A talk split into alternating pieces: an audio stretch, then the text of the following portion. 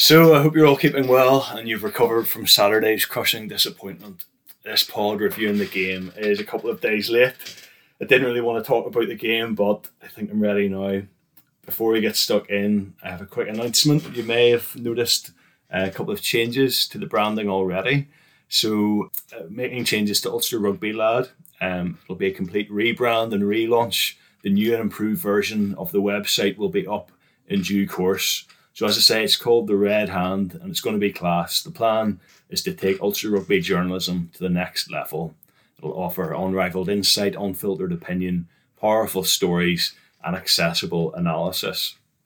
I'll continue to do the podcast and interview players past and present. In fact, I have a few of those lined up. There's Paddy McAllister, David Humphreys, among others.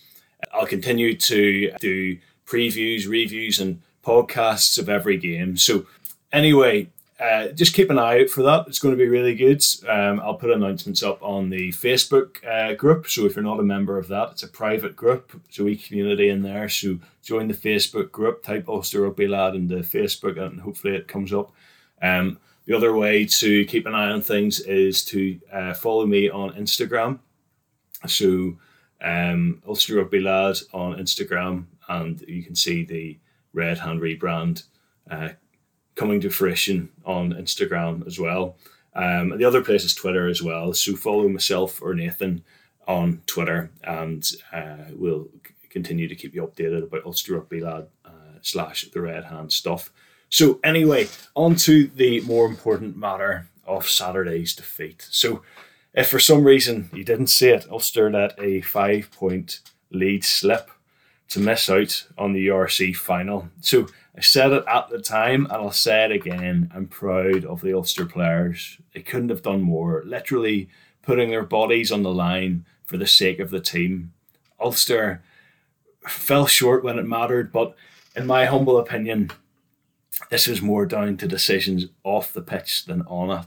To be honest, I don't think we utilised our bench.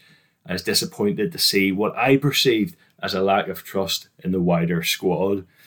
So this is a problem that, as far as I can tell, stand back all seasons. Players seemingly frozen out and not given sufficient game time to prove their worth. And when we need them, um, they're maybe not just at match fitness or ready to step in.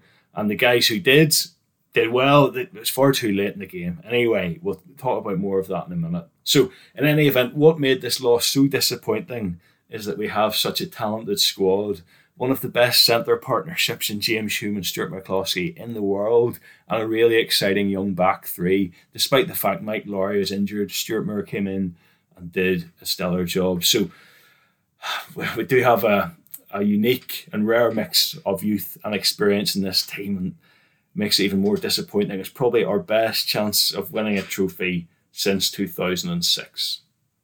Anyway, I'll stop rambling I'm joined by Nathan. He's a rugby journalist um, who is a regular contributor to Ulster Rugby Lad slash the Red Hand. So we'll have a chat about the game. So Nathan, I'm going to start by asking you very broad questions. So interpret how you like. What did you make of the game?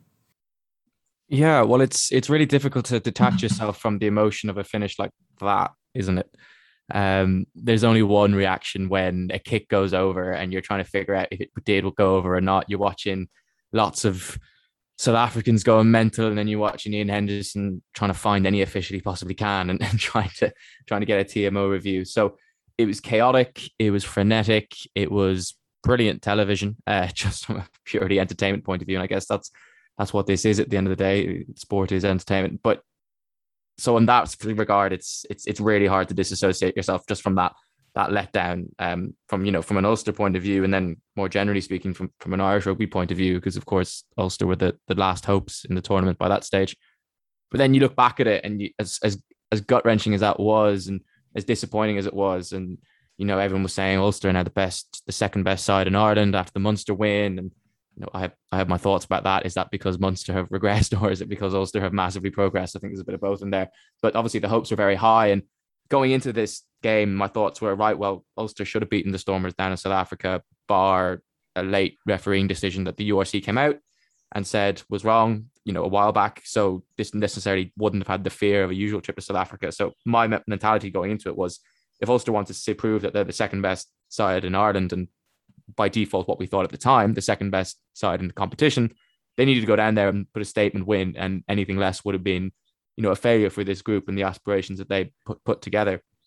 But then you kind of take a step back for a few days, and I don't know. I think for Ulster to be to, for Ulster to be leading in a game at that stage when they only had 38% of the territory and had to make nearly 50 more tackles than the opposition I think that's a pretty good effort to be in the position they were at the end. So it's it's mixed feelings. I, I can't really figure out exactly how to think about it. I don't think it's as disappointing a result from an Ulster point of view as I initially thought it would have been before the game. But equally, you can't you can't not look at that ending, the last minute kick, what 84th, 85th minute, and and and you can't. I think you can't detach yourself from the the emotion around that. I think as well. yeah, I'm not sure I've fully recovered myself, and I know a lot of Ulster fans are the same. Um, I think it, it seemed almost inevitable, and I think Dan McFarland after the game talked about an inevitability um, in that in that sort of last twenty minutes. And whenever your coach is alluding to the fact that he thought uh, his team were going to lose, it says something about the mentality, the belief, whether there's something uh, not quite there in terms of um, a winning mentality uh, that Ulster, Ulster need. It's happened uh, far too many times. And I suppose uh, at the outset, there's, there's a lot to talk about.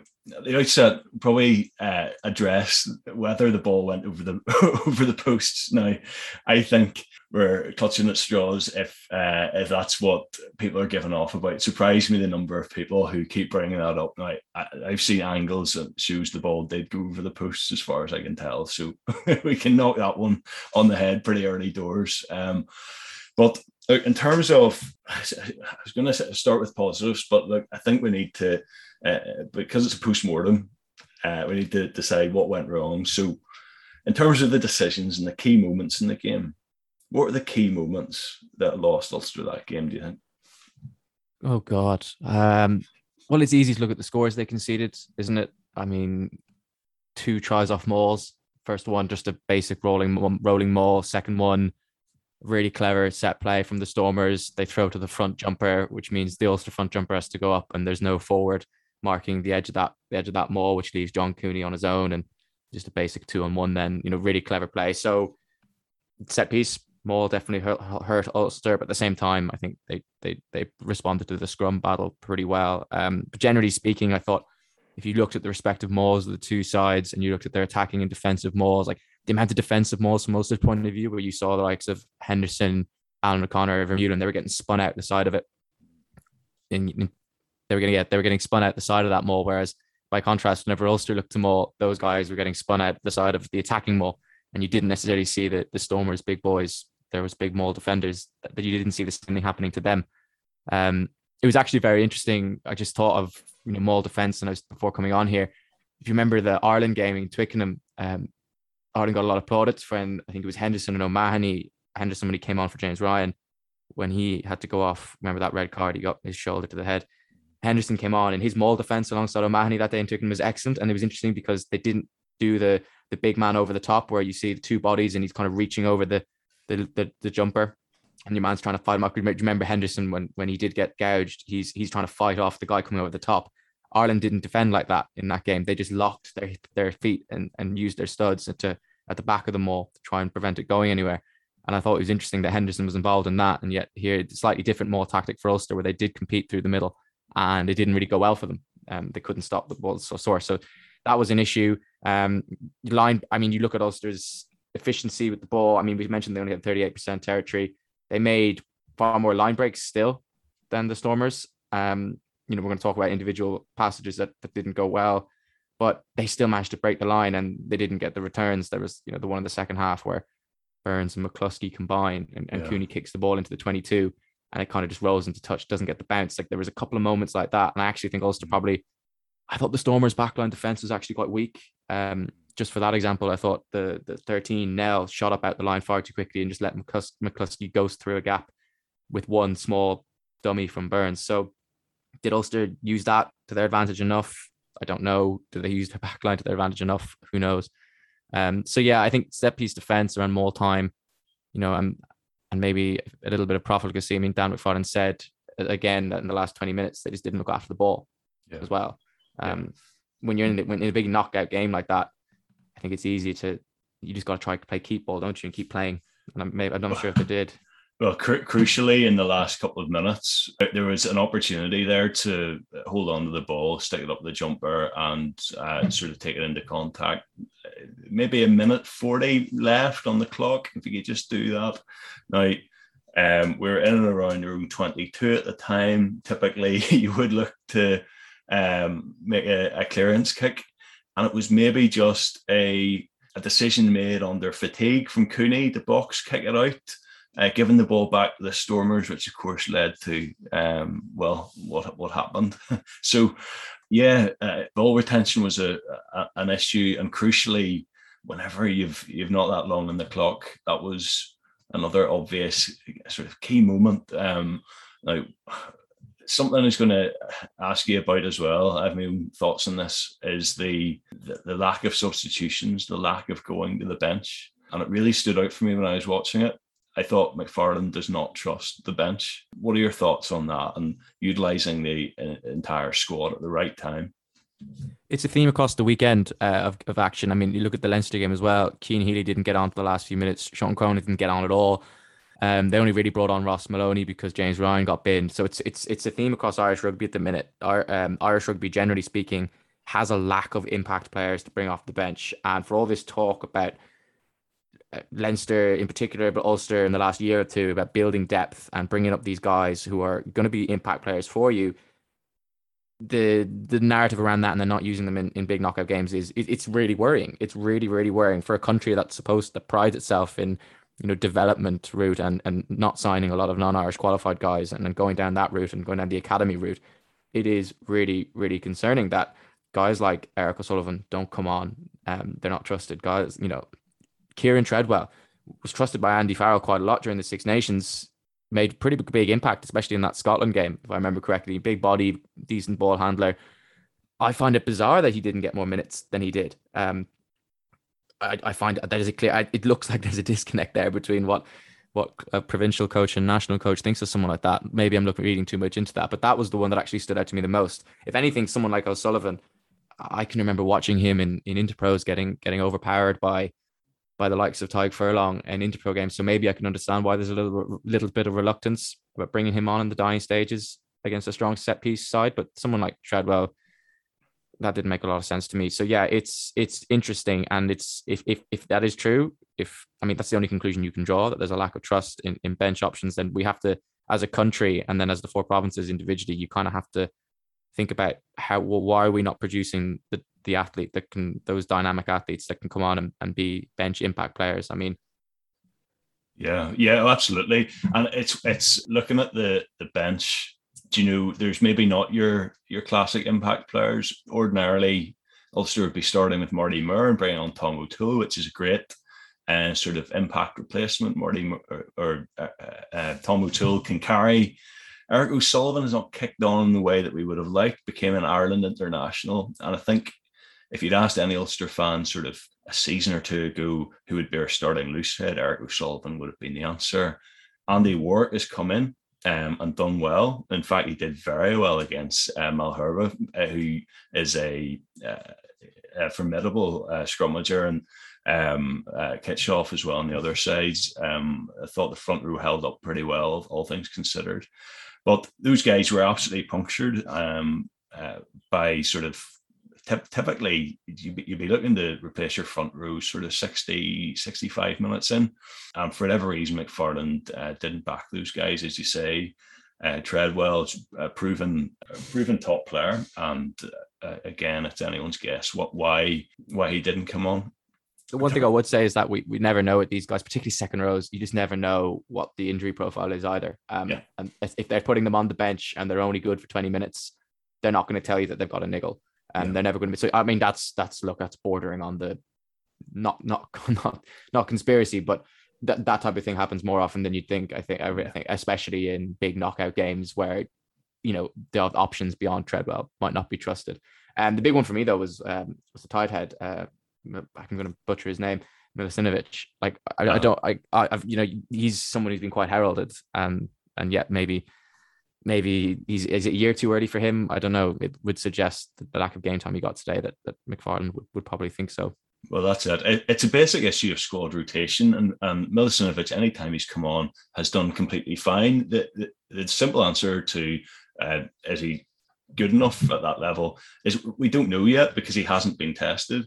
So in a way, the issues that we saw in those final 10, 15 minutes were created throughout the season as a result of lack of squad rotation. You look at the number of players Leinster, by contrast, have used uh, in comparison to Ulster this season, albeit Leinster obviously have a much bigger and well-resourced squad. Um, Ulster have not rotated throughout the season. In fact, they've they seem to have frozen out several players, Madigan being one of them. And I actually thought it was short sighted to do that because um, we have a situation where Billy Burns is clearly injured with uh, 15, 20 minutes to go, remains on the pitch. And Madigan has not had enough um, top level game time to step on. It's not fair on him to chuck him into that situation. He's an experienced player, and uh, you know if anyone could come on and uh, in that pressurized situation and see out the game, it's it's Madigan uh, because he is so experienced. But McFarland didn't trust him uh, enough to do that, and, and that's disappointing. Doak is, what, oh, sorry, is, sorry, it is, so I was just like with on the, the Madigan point, it is interesting that you needed you needed a game manager in those last few those last ten minutes, and I don't know. I, I I'm not going to go out on a limb here and say Billy Burns or Ian Madigan is a better game manager or whatever you want to call it. I mean, ten probably doesn't manage the game anyway for Ulster necessarily in, in, in the way a lot of other teams does does that would be my thinking around it. But the the Doak one, I think, which you were about to get onto, that was really interesting because that's got to be a bit of a kick in the teeth for a young guy who we know has got it. Like that's one guy. Whatever about the others, he is one guy who we have seen perform really, really well at, at URC level and, and the earlier stages of, of Europe as well.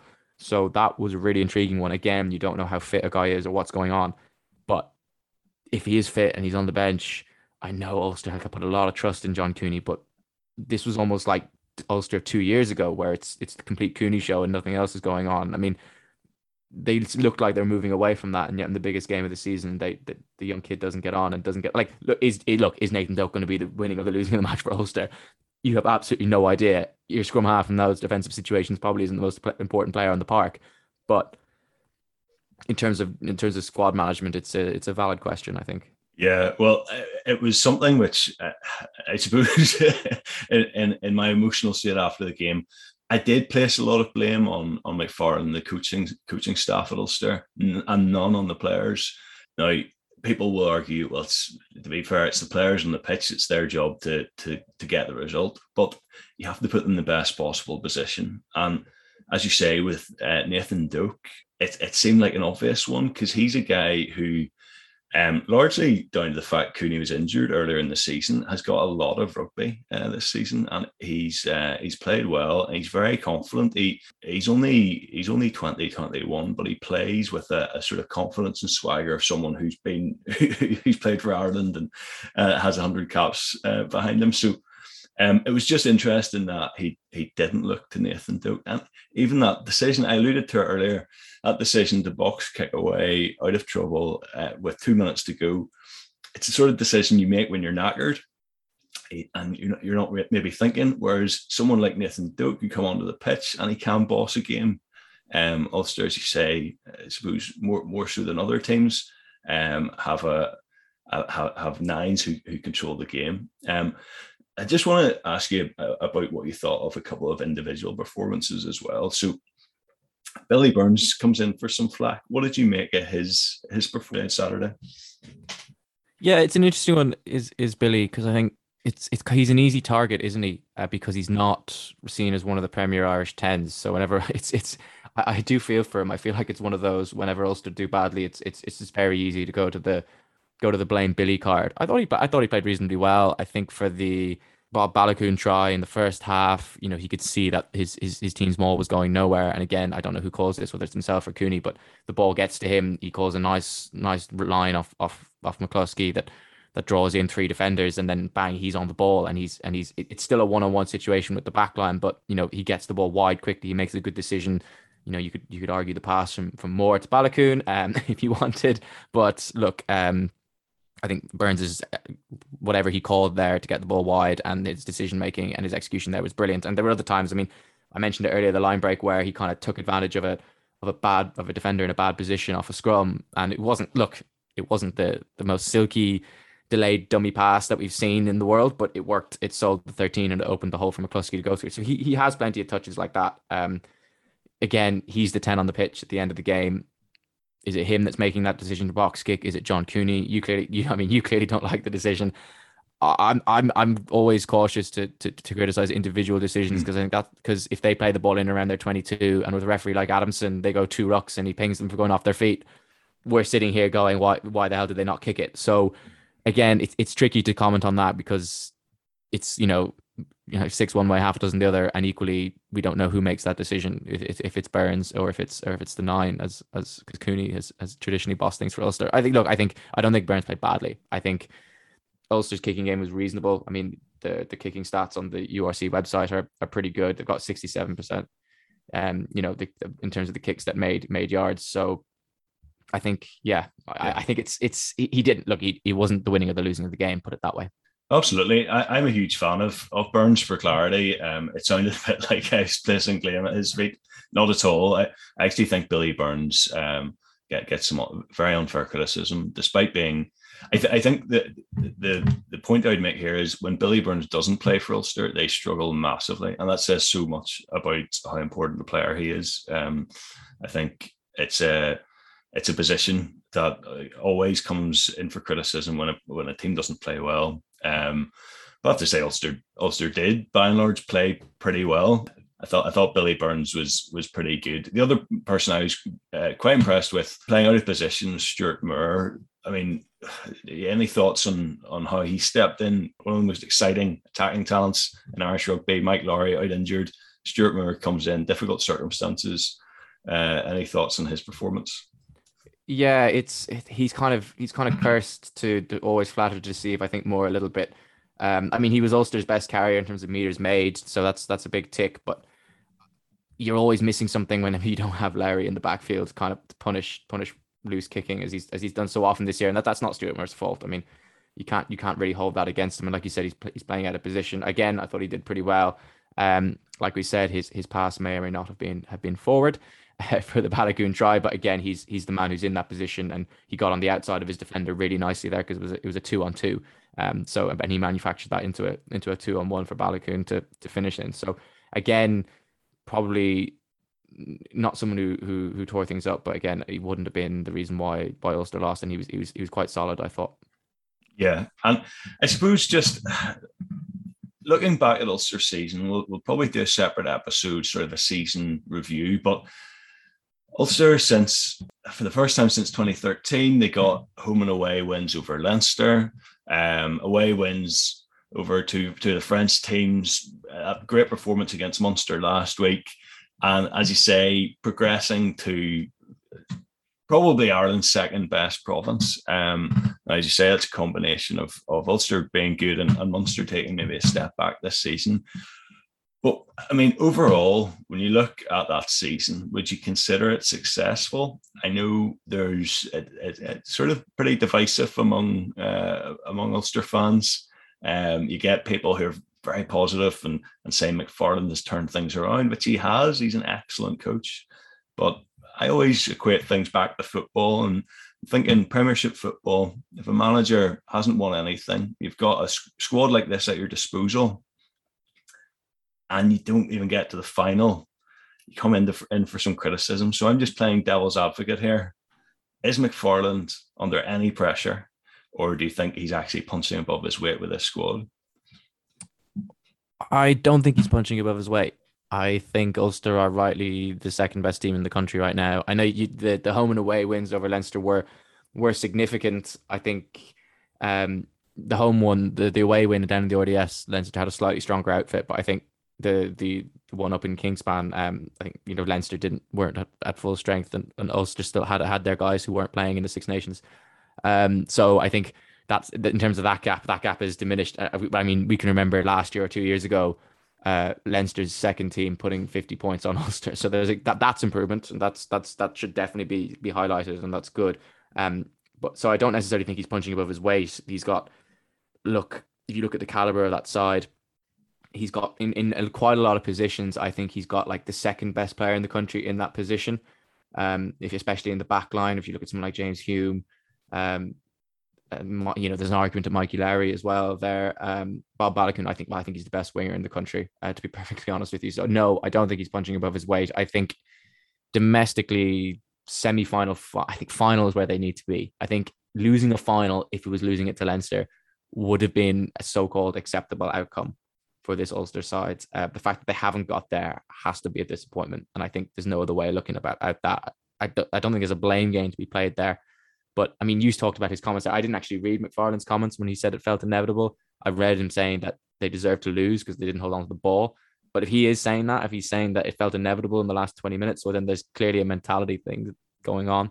Um, and once you get into that mentality, it's really, really hard to get out of. I, I don't think it's necessarily his fault or anyone's fault, but that's yeah. that's it. That's an issue, and that, that's the hardest issue to solve. If if if you knew how to fix a side's mindset in those big games, then you know you'd be getting paid a lot more than than either you or I do. um, I, to be honest with you, I actually almost think the, the, the Toulouse defeat was probably the more disappointing one, in terms of it was the back of a massive win, and it was really just the only reason Ulster lost that game is because Dupont went to ten and started bossing it against a tired team. Um, whereas you know Ulster probably made more mistakes, I think, in in, in the Stormers game. So look, you went out to the European, the defending European champions and the reigning World Player of the Year, and then you lost by a last minute kick down in South Africa in two knockout games. Yes, that's a fantastic return that 99% of teams would love for from any season. But I think the fact that Ulster have been there a few times now, it's the same questions every year about mindset of the side and squad rotation, all the things we're talking about. But it's it's I don't think I don't think they're punching above their weight. Put it that way. Yeah, yeah. I mean, as you say, um, they're not punching above their weight, which implies yes, there's maybe McFarland's maybe not either getting enough from that team or we just lack indiv- uh, key individuals in key positions, and that's probably that's probably it. Probably I it. think. Yeah, I think this is more or less Ulster's not ceiling because one massive knockout game or two not two massive knockout games in, in consecutive weeks can change everything, and every side at this level is capable of that. But I think you know, they'd probably like to get late. They they definitely need to get further in Europe that they did than than the last 16. That's definitely not their ceiling. But in terms of the URC and especially now, if look if the South African teams are, are here for real as well, you know, top four in like the last four is is probably where where Ulster are at the minute. Yeah, it's interesting, and look, I think part of the issue with Ulster at the minute is that we came through a period of transition, and that's been used as an excuse for too long now. So, um, having said that, I am really proud of this team, what they've done. They put their bodies on the line in this game, and you can't do any more than that. Look, I disagree with some of the decisions that were made by the coaching staff and maybe the lack of trust that were put in the players in the wider squad. I'd like to see that changed, but there's definitely a sense of optimism in the squad that everyone is pulling in the same direction. The atmosphere at Ulster Rugby is good. Look at the team we have, the young players coming through Nathan Doak, Mike Lowry, James Hume, Stuart Moore, Ethan McIlroy, and that's just a few. There's loads more. And you'd like to think these guys will win something. This squad can win something. And I am optimistic about the future of Ulster Rugby. We're doing things the right way, developing local talent, Maybe we do need to supplement that with a couple of big names to bolster the squad. Players out injured. Remember, we have Stockdale and Addison, two huge players to come back into the team as well. I'm excited to see Dave McCann, who has a really bright future ahead of him, get more games. There's a load of other names, but I don't want to, to spoil a future episode uh, where we can discuss all of these things. So I do want to end on a positive. So as we run out of time, remember rugby is entertainment. It's supposed to be fun. Don't be too disappointed. Do what I did when Ulster Rugby lose. Order a big chippy or a Chinese, and the world seems like a better place. Anyway, thanks Nathan for the chat. That was Nathan Johns. Find him on Twitter or at the Irish Times where he writes about sport. I have a number of other podcasts coming up. So Mick Kearney, the recently retired Ulster second row, David Humphreys and Paddy McAllister. I didn't want to release them all immediately as I knew you'd gorge on them. Uh, but now that we're going to be out without rugby for the next wee while, I've saved them up and I'll release them to give you your rugby fix before the Ireland tour of New Zealand. So, anyway, thank you so much for listening. Um, disappointed as I am, very proud of this team. And look, there's much more uh, to come on the Red Hand. So, uh, keep an eye out. And again, thanks for supporting the podcast and the website. Hugely appreciated. I really hope you support the Red Hand when it launches as well. Thanks.